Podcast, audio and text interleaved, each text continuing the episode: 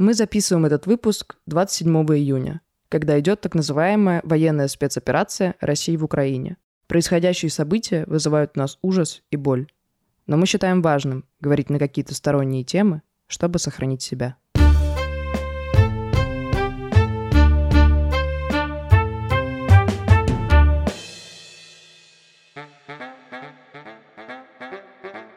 Это подкаст «Окей, зумер» от студии «Заря».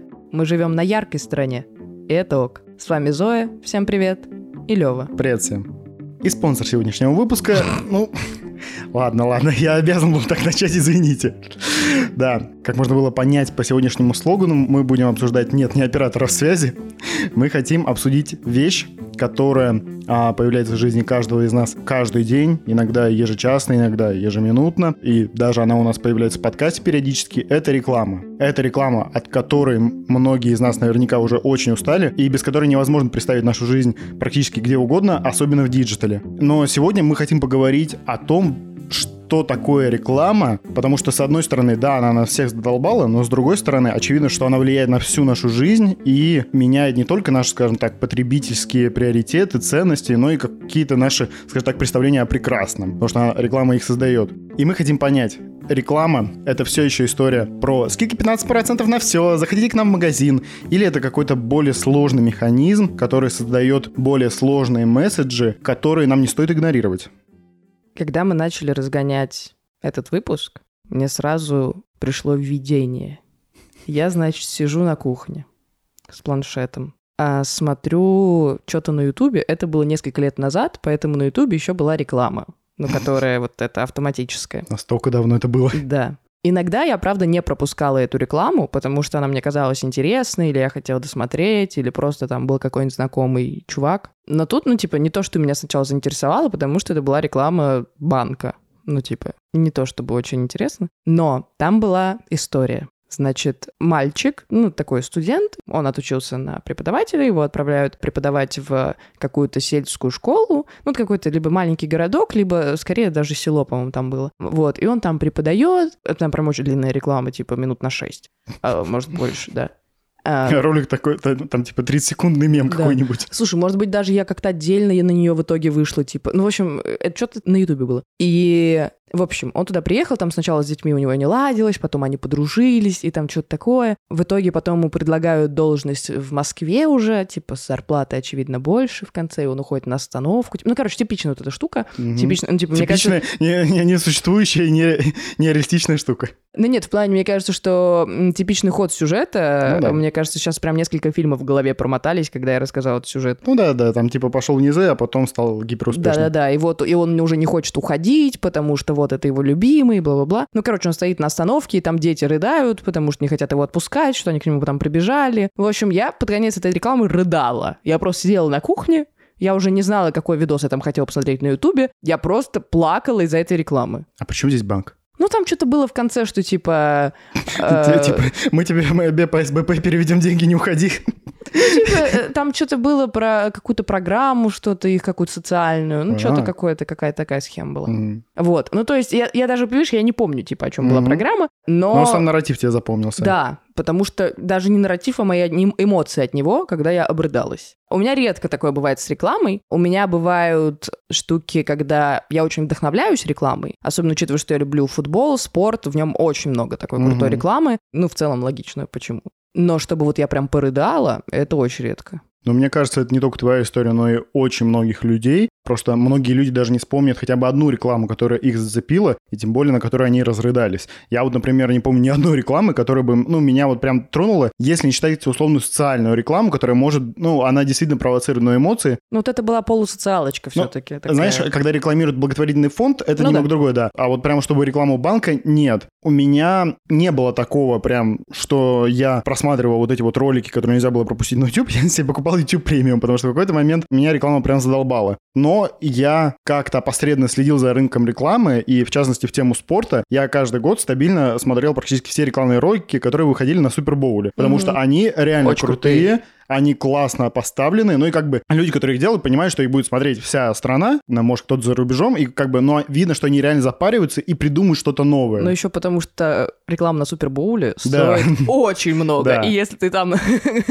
плохой ролик запульнешь, это будет очень неправильная трата денег. Мы потом расскажем об одном таком плохом ролике. У нас есть один кейс, но суть в том, что там действительно люди изворачивались, чтобы сделать какую-то интересную и крутую рекламу, которая, ну, тебе реально запоминается. И весь прикол был этой рекламы даже не в том, что мне продавали какой-то продукт. То есть, условно, выходила реклама Кока-Колы, и я такой, господи, какая классная Кока-Кола. А что Эмоцию. Да, эмоцию вот именно, что мне нужна Кока-Кола, потому что ее очень классно пить во время, не знаю, там, какой-нибудь игры. Или мне нужна Кока-Кола, потому что летом кроме нее ничего невозможно пить. Вот, то есть какие-то вот такие вот э, штуки, они меня цепляли. Но, конечно, в большинстве своем ты воспринимаешь рекламу очень вот так вот, ну, проходящая. Она вот так вот идет, идет, такой, господи, хватит, пожалуйста. Очевидно, что разная реклама работает на разную аудиторию. Я это на- тоже замечал на примере своих родителей, потому что, ну, как я уже сказал, мне интересна реклама, которая а, цепляет меня как-то эмоционально и которая, возможно, даже мне не столько продает товар там и не сообщает о его скидках, а она как-то соотносится с моими ценностями. В то время как мои родители всегда вот говорили, ой, вот там вот в этом магазине скидка, я видела а, по телевизору, надо, надо пойти посмотреть. И поначалу мне казалось, что это у моих родителей как-то по-странному работает мозг, но оказалось, что нет. И есть исследования, которые подтверждают, что действительно у старших поколений им наиболее важно, чтобы реклама им рассказывала информацию о продукте и о каких-то плюшках, которые ты можешь получить в виде скидки, например. А у более младшего поколения, в частности у зумеров, реклама работает, когда она совпадает с какими-то их ценностями. У меня бабушка реально все еще ведется на эти штуки, знаешь, типа, получите часы за 5 рублей там или за 100 рублей, и типа к часам нужно купить еще какую-нибудь фигню. И она приходит там ко мне, к маме, такая, типа, давай мы купим. Есть 5 рублей. Хорошая, хорошая. Да, моя бабушка Алла Борисовна, если не знали. Завидую тебе. Нет, моя бабушка круче Алла Борисовна. Короче, ну это прям, я такая, бабуль, ну правда? Нас, зачем тебе эти часы? Типа, они тебе даже не нужны, у тебя есть свои, как бы. Хубло за 5 рублей звучит неплохо. А он все наваливает, наваливает, мой хороший. У меня вообще, ну, наверное, это еще про мою личную особенность. Я не очень умею в спонтанный шопинг. Ну, типа, даже если я что-то спонтанно покупаю, это, скорее всего, то, что я хотела купить уже пять лет, просто наконец-то я такая, ну все. У меня нет такого, что я смотрю, я не знаю, такая, вот я куплю себе кофточку, потому что мне прорекламировали, что она стоит не 3 500, а 2 500. Давай. 3 да. 600 и 5 600. Да, да, это, это было Господи. специально. Поэтому, да, наверное, мое, ну, типа, мне нужно скорее полюбить бренд, чтобы я потом вот там заказала или поняла, что они там какие-то экологичные или еще что-то. А вот в моменте, что это стоит дешевле и давай покупай, это как-то не со мной не, не, не особо работает. Но еще мне кажется, что у нас действительно работает история, чтобы была привлекательная визуальная составляющая, чтобы нам не просто условно по радио надиктовали, что вот в этом магазине микроволновки стоят э, дешевле обычного, и покупайте их срочно. Я уже готова, потому что я сейчас делаю ремонт, и мне нужна микроволновка. Тебе нужна машина тогда, чтобы радио слушать. Нам важно, чтобы показали, как эта микроволновка греет, какие у нее есть режимы классные, чтобы мы, ну, реально почувствовали этот товар. Ну, я не знаю, когда ты смотришь реклам- новогоднюю рекламу Кока-Колы, ты действительно, ну, вот праздник к нам приходит, и после этого хочется купить себе не советское шампанское, а двухлитровую колу. У меня обычно так это срабатывало. Я когда не знаю, какой товар я люблю, ну, условно, я там пришла, и кто-то попросил купить э, домой, там, я не знаю, что, сметану.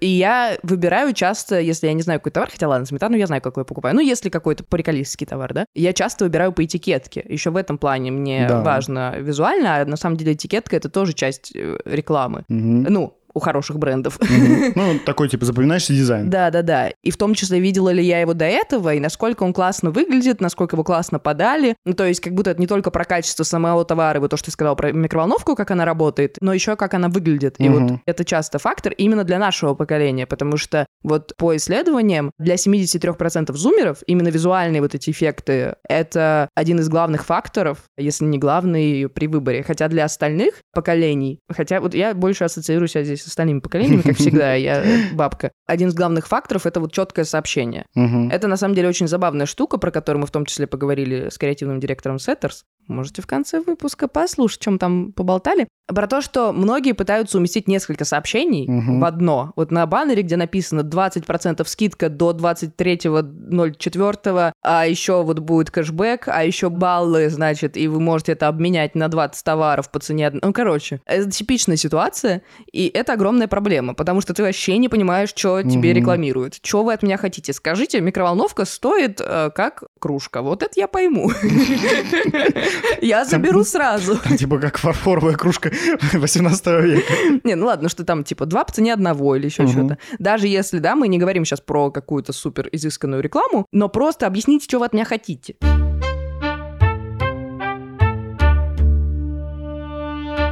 Но, как обычно, моя любимая тема, и мы и в рекламе не обойдемся без социалочки, и это, правда, частая история. Многие бренды используют какую-то социальную повестку, чтобы и про нее рассказать, но все-таки во многом для того, чтобы привязать там к этой повестке свой продукт. Мгм. Иногда это получается кринжово, и скорее в минус, а иногда это получается очень круто. Я вот до сих пор помню даже до ресерча к этому выпуску про рекламу Nike, там, где много девочек, там в чем концепция, что есть стишок, из чего сделаны наши девчонки, бла-бла-бла, и они там сделаны у нас, естественно, но это старый стишок, они, естественно, у нас сделаны из цветов, из мармелада, из сладостей, наши девчонки. А здесь э, в этом ролике, наоборот, переделываются, и как бы новые месседжи транслируются, что девчонки сделаны не из сладостей, там, а из упорства, из э, силы и так далее. И, блин, это очень классно сделанная реклама, там девчонки разных возрастов, разных там профессий, и это кайф. И при этом это очень коррелирует в том числе с э, Nike, потому что женский спорт тоже сейчас развивается, активно растет, и про него начинают нормально говорить. Ну, то есть тут совпало и то, что делает бренд, и это не выглядит натянуто, что они притянули Мгм. к себе эту повестку. И правда, очень важный феминизм, как всегда, я только за. Причем важно заметить, а, что этот пример, он российский. То есть, да, это, наверняка эта компания, она была и в других странах, но конкретно мы приводим пример э, из России. И есть же такое мнение, что продвижение вот всех этих социальных ценностей, в том числе гендерной повестки, она свойственна там вот э, за рубежом, и бренды именно там вкладываются, в то время как нет. И этот пример он доказывает. Тот же самый Levi's, например, у него была рекламная кампания «Я формирую свой мир», там в том числе рассказывалось про сильных женщин и рассказывалось про то, как они э, строят себя и свою жизнь. Важно заметить, что как бы там были женщины из разных стран, и там были в основном женщины из, ну, развивающих стран. То есть там были из Индии, из Пакистана, из ЮАР и из России. Там была Где Анна Ри- сложно женщинам, да. Да, э, там была Анна Ривина, иностранный агент, которая основала фонд «Насилию нет». Тоже иностранный агент. И это как раз доказывает, что эти ценности, они работают не только на какую-то аудиторию, которая уже просвещена, что как бы женщины тоже имеют, э, должны иметь те же самые равные права, но и на ту аудиторию, которая в процессе осмысления этих ценностей. Да, и мне кажется важным, что эту рекламу хорошо приняли. И тут вопрос в том, что она правильно подана, потому что была же вот эта компания с Рибок, Мгм. когда попытались, ну, супер важную ценность как-то очень явно заявить, то, что Мгм. было пересядь с иглы Э, да, мужского согла- одобрения. На лицо или что-то Да, да, да, да, да, что-то такое было. И это, конечно, кринж, потому что это, с одной стороны, сработало и в минус бренду, и с другой стороны, это сработало и в минус феминизму и социальной повестке, про которую мы говорим. Потому что когда ты смотришь ролик Nike или Levi's, ты такой, о, блин, реально, ну типа девчонки не сделаны из мармеладок и цветов, или там они могут выбирать сами, что они хотят делать, и вот они делают, посмотрите, несмотря на все, что происходит вокруг. И это повсеместно. А тут ты смотришь, и как бы, ну, сколько было после этого шквала говна, извините, в сторону феминизма, что вот вы посмотрите, вы только так и можете, бла-бла-бла. И, блин, ну, короче, мне кажется, если ты берешься своим брендом делать социальную рекламу, ты должен думать не только о том, как это сработает с брендом, но и о том, как это повлияет на повестку. В России был кейс Рибака, который действительно не очень удачно, но был кейс и Вкусвилла, который, ну, по-моему, сделал все абсолютно правильно. И как бы я, когда видел эту рекламу, она у меня не вызвала никаких негативных эмоций, но на нее отреагировали негативно представители какой-то консервативной стороны. Я была очень на стороне вкусвилла до того, как они дали назад. Заднюю, да. Да, потому что они все сделали правильно в начале, когда продумали рекламную кампанию, и это могло бы быть, правда, даже то, что так отреагировали. Окей, вы стоите на этом. Если вы считаете, что это ваши ценности, вы стоите на этом, продержитесь, э, как бы, ну, какое-то время назад э, сказать, что девушка э, не сделана из цветов, тоже было достаточно сложно. Но из-за того, что они дали заднюю, это, конечно, ну, кринж и для бренда, и для повестки, опять же. Вот здесь обратный пример, как не нужно давать заднюю. Это кейс компании Cheerios. Она не очень известна у нас. Э, это хлопья для завтрака. И эта компания в 2013 году сделала рекламу тоже своих хлопьев, где была межрасовая семья. Не знаю, насколько первая, не первая, но наверняка это было большое событие и большой бренд. И пользователи отреагировали негативно как раз, потому что они такие, господи, почему мы видим э, семью, которая нам не знакома, ну, которую мы не видим в обычной жизни. Черриос тогда, она и заблокировала комментарии, и она попыталась, скажем так, минимизировать последствия от этой рекламы, но она ее не стала удалять, и в итоге как раз этот кейс стал примером, как реклама сковырнула вот эту вот российскую натуру у людей. И при этом выстоял бренд. Да, и при этом бренд выстоял. И это же хорошо ему сработало, да, потому абсолютно. что и рост прибыли был, и узнаваемость бренда выросла. Тут, конечно, я думаю, узнаваемость вкусвилла тоже могла вырасти, тут вопрос в каком формате, но про прибыль это важно, потому mm-hmm. что ты не покупаешь продукт, который ты считаешь, что отстойный. И им так понравилось самому бренду результаты вообще рекламы, которые они принесли, что они еще раз сделали рекламу с этой же семьей, и э, как раз на Супербоуле mm-hmm. в 2014 году э, показали еще раз. И это как раз кайф. Вот если бы Вкусвилл сделал так же, mm-hmm. вот я была бы просто фанаткой. Ну, вот ты вначале упомянула о том, как бренд иногда очень неудачно играет с салочкой. Такой пример был у Pepsi. Когда они сделали рекламу с Кендалл Дженнер, сейчас в двух словах перескажу, она в этой рекламе бросает свою фотосессию и присоединяется к акции протеста Black Lives Matter. Затем они натыкаются на полицейского, и Кендалл Дженнер дает ему Пепси, и после этого мир восстановлен, в США исчез расизм, и все стало хорошо. Ну и как бы люди такие, вы что делаете? Вы, вы что гоните? То есть у нас все так плохо, потому что Пепси ушли, правильно я понимаю? Да, действительно. Сейчас бы Пригожину надо было просто Пепси дать, и все бы закончилось. Простите. Нам надо с тобой предложить им эту идею. И это как раз пример, когда бренд плохо проработал с этой социальной повесткой. Наверняка у них были хорошие мотивы, но получилось так, что они тривиализируют протест Black Lives Matter и как бы говорят, что чтобы победить расизм, нам всем нужно Пепси.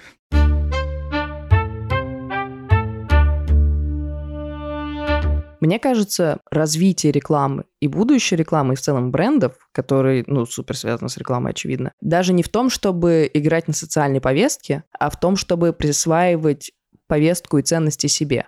В том плане, что не реагировать на то, что происходит, да, хотя это тоже важно, а именно изначально, когда в ДНК бренда есть какая-то ценность. Это там во многом выражается в миссиях компании, но еще классно, когда это выражается в том числе в рекламе. И люди запоминают не просто бренд, а какое-то сочетание, что, например, Microsoft — это инновации, искусственный интеллект, хотя уже сейчас не знаю, а, и эти ценности они как раз продвигают через свои компании. Понятно, что у них есть и другие, про корпоративную социальную ответственность, про инклюзивность, про многообразие. А, не знаю, насколько это были ценности, когда они создавались только, но сейчас... Ну, а, слушай, даже IT-компании, я думаю, что у них... Они более современные, чем те, которые появились условно и во время расовой сегрегации, и во время гендерного неравенства. Да, ну и, в общем, например, у них есть а, классная реклама «We all win Super Bowl», во-первых, опять Супербол. Да. Блин, мне так жалко, что вот у нас нет такого события. Мне бы mm-hmm. очень хотелось. Го сделаем. чемпионат России ДНР.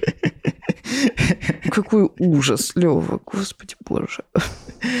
Нет, надеюсь, что когда-нибудь у нас будет свой классный, э, свое классное событие такое. Ну, в общем, там ребята, шесть ребят с ограниченными возможностями, их семьи рассказывают о том, как э, контроллер Xbox, который подстроен под них адаптивный, изменил их игру изменил их коммуникацию с друзьями. Mm-hmm. И, в общем, понятно, что они как бы... Это социальная повестка про людей с ограниченными возможностями, но она не на каком-то кейсе в новостной повестке играет, mm-hmm. а просто рассказывает про то, что, ребят, нам это важно. Мы разрабатываем продукты в том числе, чтобы они работали для людей с ограниченными возможностями, и они продолжают делать. И это кайф, потому что ты понимаешь, что бренд реально про это. Он не про это типа в месяц, когда там что-то случилось, а он про это на протяжении своей работы.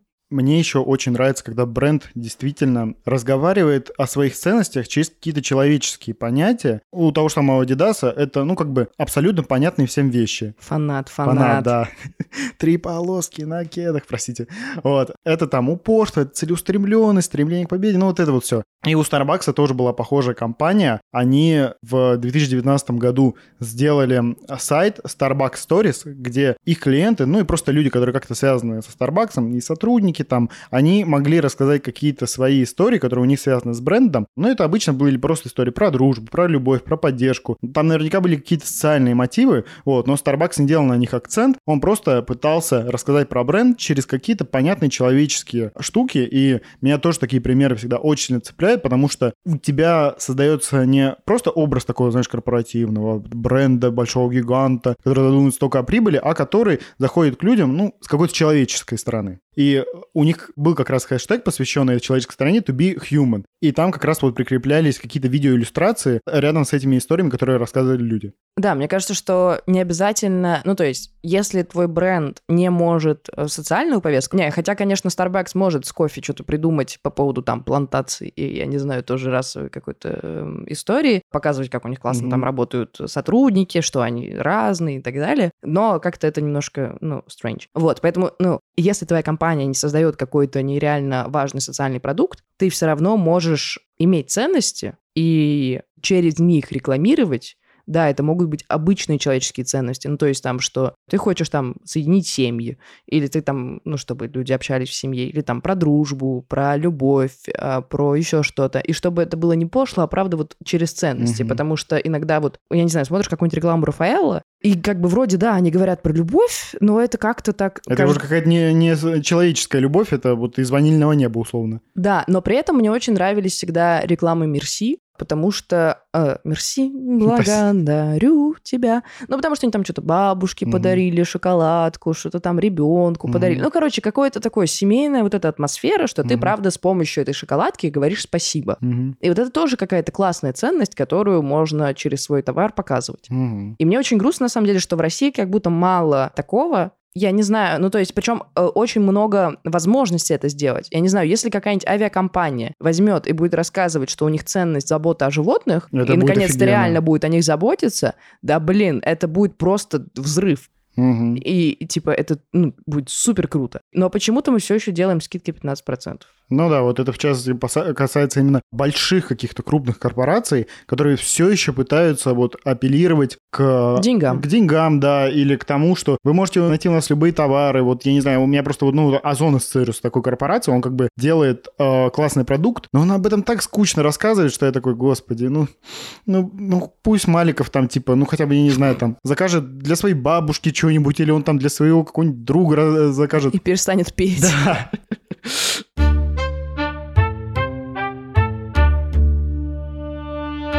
Реклама действительно за последнее время, во многом с появлением диджитала, она очень сильно поменялась. Но помимо вот этих новых форматов, которые появились, мне кажется, вообще важно поговорить о том, почему она поменялась. И в частности, мне кажется, во многом потому, что потребитель влияет на рекламу гораздо больше, чем раньше. Потому что, ну вот, раньше у тебя было телевидение, на котором тебе показывали рекламу, и там э, большие дяди, они выбирали, мы берем рекламу или нет, она пользуется спросом или нет. А сейчас потребитель выбирает рекламу, которую он хочет посмотреть или не хочет. И он может как нажать на вот этот баннер на сайте, или его абсолютно проигнорировать. И здесь его роль значительно увеличилась. Классическая реклама, которая раньше работала, и которую мы очень часто видели, и которая, к сожалению, была в нашем детстве, поэтому во многом нас формировала, угу. она плохо влияет на людей, и мы, наконец-то, как общество это осознали. И начали плохо реагировать, в том числе на такую рекламу. Есть такой кейс. Виктория Секрет вообще, ну, нормально так поигралась с этим, и вообще бренд Виктория Секрет, мне кажется, уже заканцелен столько раз, сколько вообще возможно было заканцелиться. И эта реклама, она нацелена на, как всегда, наших белых цисгендерных мужчин. Значит, суперкубок, естественно. 2015 год. Да, сексуальные, красивые женщины, естественно, выглядящие все, ну, как бы как модели, потому что других женщин не существует. Но это как бы отдельная проблема Виктории Секрет.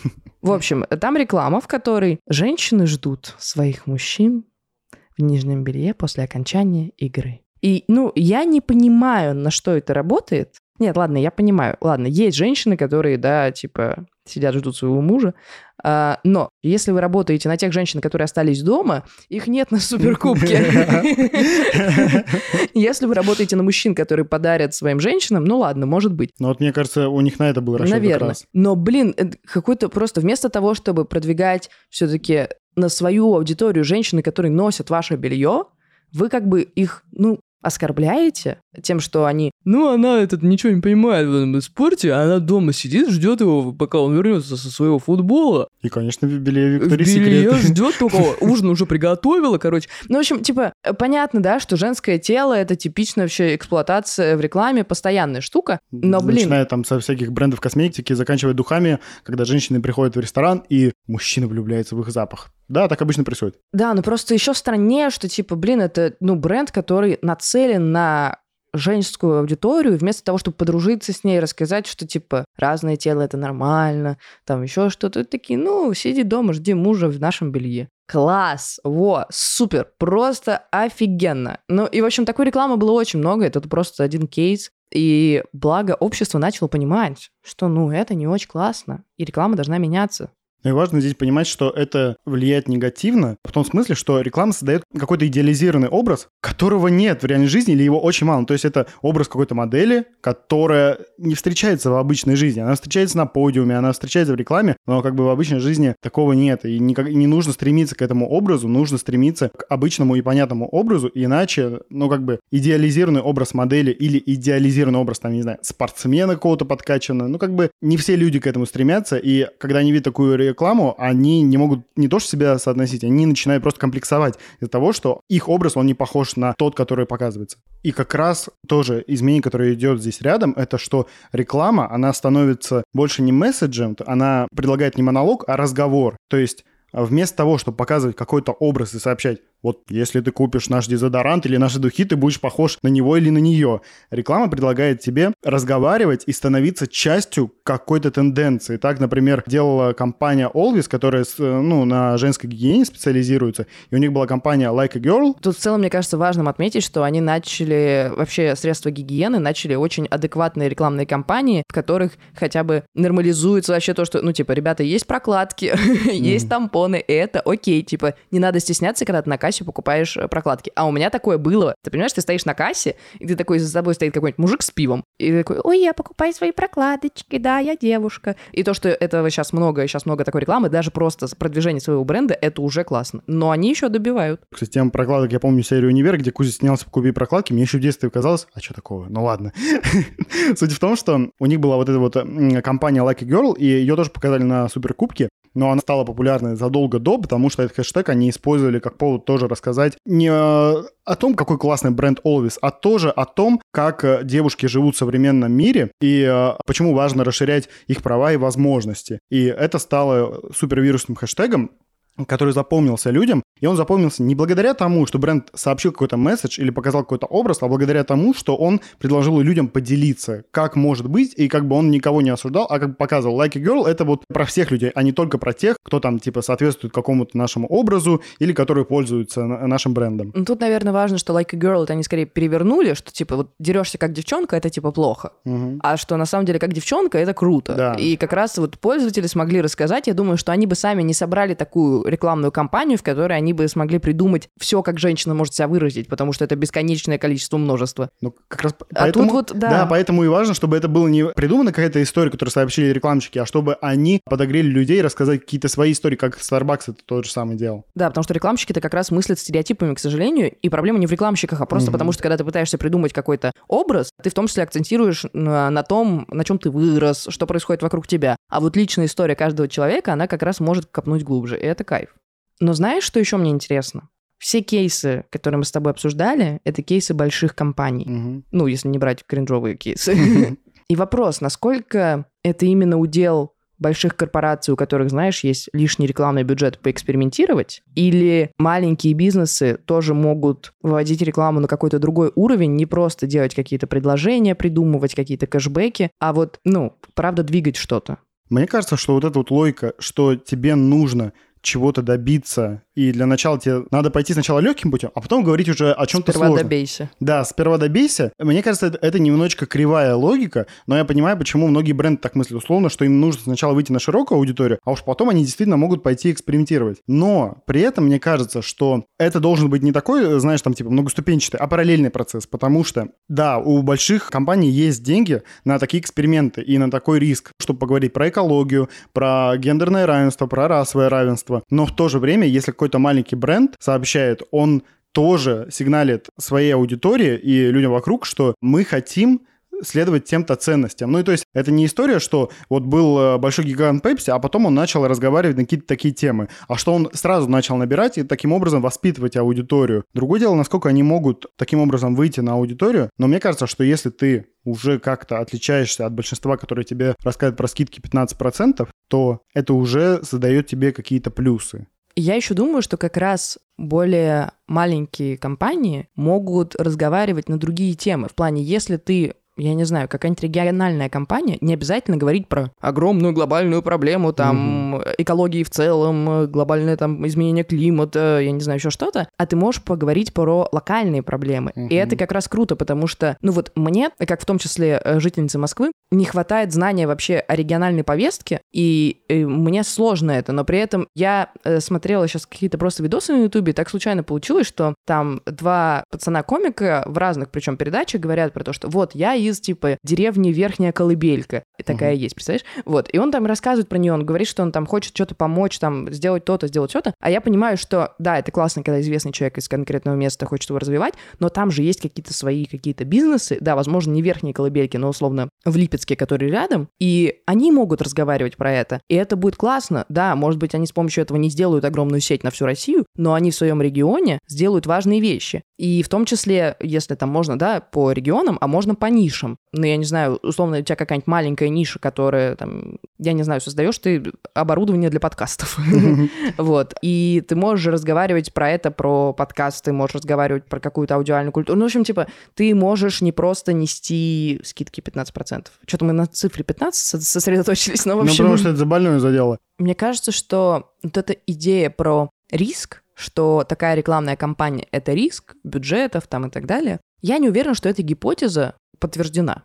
Ну, то есть, мне кажется, что это скорее какая-то установка в нашей голове. Проблема в том, что любая реклама во многом это про зайдет, не зайдет. Угу. Ты часто не можешь прогнозировать потребителя, его поведение. И это нормально, потому что на него влияет миллион факторов помимо тебя. И ты как бы можешь попасть, а можешь не попасть. И тут вопрос в том, что как будто брендам нужно вот эту смелость в себе обрести и перестать воспринимать это как риск а воспринимать это как часть рекламы. Ну, то есть, условно, да, можно оставить свои 15%, но, условно, какая-то доля твоей рекламы, она идет в ту сторону. И Надеюсь, что это на самом деле скоро станет нормой не только для больших компаний, но и для более маленьких, просто вообще в целом для бизнеса и для брендов. Чтобы праздник пришел на каждую нашу улицу. Хорош.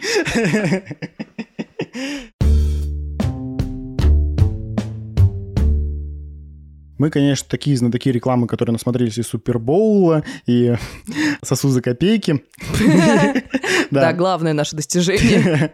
Но в рамках этого выпуска мы бы хотели узнать у человека, который специализируется на этой рекламе, насколько вот все наши гипотезы и предположения о том, что реклама должна быть более рискованной, говорить на социальные темы, насколько это все правда, или потребителю наиболее важно, чтобы ему а, продали два товара по цене одного. И для этого мы поговорили с креативным директором компании Setters Сашей Алхименковым и пораспрашивали его про рекламу. Наверное, первый вопрос – это как вообще меняется реклама в последнее время, потому что а, у нас есть предположение, что а, вот эта реклама про скидки 15%, она все меньше работает, и людям нужна все более сложная и какая-то а, интересная история в рекламных кампаниях. Насколько это вообще правда? Или это ошибка нашего персонального пузыря, который делает не менее персонализированная лента? Эм, слушай, мне кажется, это какая-то гипотеза, которую нужно ну, подтвердить цифрами или фактами, или датой, либо примерами. Вот. Если говорить про мое ощущение, то кажется, что реклама всегда была для того, чтобы а, продавать людям что-то, и это ее основная функция. А, и так было и 60 лет назад, и сейчас. Это никак не изменилось. Вот. Э, другой вопрос э, в том, что больше возникает потребность э, с брендами общаться, а брендом общаться с людьми. Ну вот сидят там люди в огромных бизнес-центрах за большие деньги и разрабатывают стратегии для брендов. Вот. И они там придумывают, какая у бренда ценности, какие у нее, какой, какая суть, какой она по характеру. Ну, то есть они как бы лепят из бренда человека. А, и бренд становится человеком, а человеку нужно ну, с другими людьми разговаривать. Вот. И то же самое у людей есть запрос на то, чтобы был диалог. Это было не просто, не просто кричащий голый мужик, который говорит про, про скидки, а, либо про наличие у него дома тех или иных вещей. Мы же все вот как бы люди сложные, со своим каким-то бэкграундом, контекстом. Нам хочется общаться так, чтобы это было интересно, волнующе, чтобы нас что-то интриговало в этом разговоре. Даже вот э, есть эта байка про э, людей, которые в магазинах работают, консультанты. Вот хороший консультант, он всегда, когда приходит покупать, первым делом говорит ему «добрый день» и не трогает его больше. Потом, спустя какое-то время, он уже подходит, но они уже знакомы, они уже, понимаешь, поздоровались, и у меня сразу другое отношение к этому человеку, я готов с ним вступить в диалог, если это просто какой-то неизвестный, ну, если вот про бренды опять возвращаться. Вторая функция рекламы, наверное, в том, чтобы просто знать и понимать, с кем ты сейчас общаешься, а кто общается с тобой. Это не какой-то случайный человек, который я ничего не знаю. Если, если он такой, то я закрываю ушки и бегу подальше. Выключаю там компьютер, либо телевизор, вот, и, и знать его не знаю. А если у меня с ним был какой-то контакт, а желательно еще какой-то хороший контакт, а желательно еще меня это как-то эмоционально э, задело, что-то побудило, или, может, он сказал такую вещь, которую я потом в каждом разговоре с друзьями вворачиваю, да, или при случае использую, и это не какой-то кринж беспонтовый, так это вообще супер. Человек мне, ну, как бы, не человек, а бренд, подарил мне такую прекрасную штуку. Ну, в этом смысле э, функционал рекламы не измен... ну, претерпевает некоторые изменения, больше есть запрос на вот какую-то осознанность в том, что мне рассказывают другие бренды. А, ну, как раз продолжение. А, а какая реклама сейчас а, больше как раз откликается у людей? Вот мне кажется, что это как раз то, что ты начинал говорить.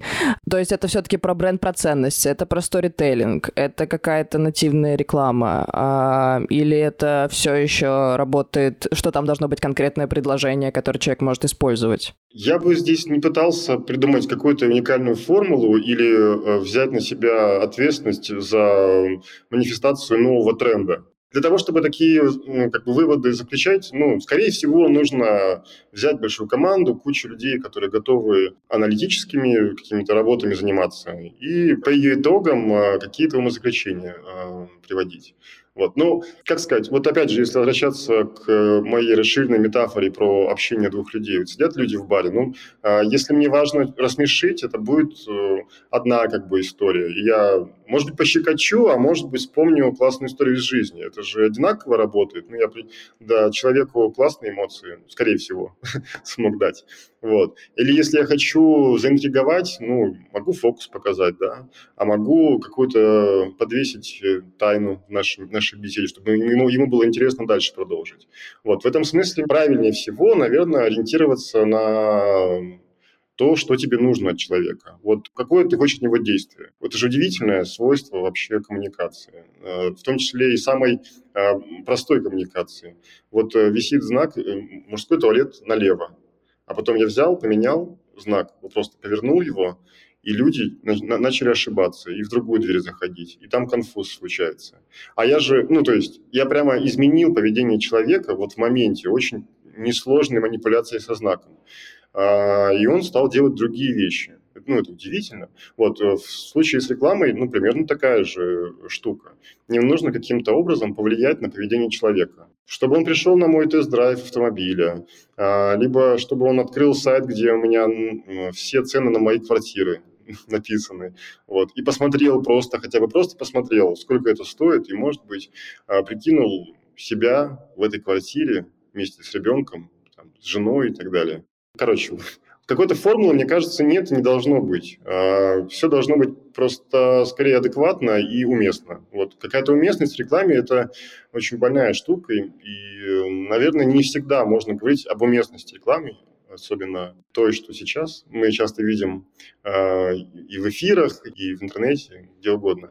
Вот, то, ну, как бы ошибки случаются. Вот э, как раз следующий вопрос, ты, ты на него частично ответил. Что нужно ли продвигать рекламе такую, э, такие месседжи, такие успокаивающие, поддерживающие, психологические? А насколько реклама может, насколько и нужно продвигать какие-то а, социальные месседжи, скажем так, которые касаются общества. Это, ну, например, экологическая повестка, гендерная повестка, э, повестка отношений разных рас, национальностей и так далее такого очень много можно встретить э, ну, на Западе, и у нас есть отдельные примеры, то же самое Вкусвилла, у которого, правда, скажем так, обратная реакция это вызвала, вот, но как бы здесь проблема была не во Вкусвилле. Э, насколько реклама вообще может заходить на эту территорию, и э, как у нее это получается? Да можно и нужно, конечно. Опять же, к сожалению, на это не очень высокий спрос, и, не, и вот прямо сейчас в нашей стране немногие готовы отдавать за это деньги, в это вкладываться. Ну, это во многом еще и потому, что в этом диалоге бренда с потребителями очень много чего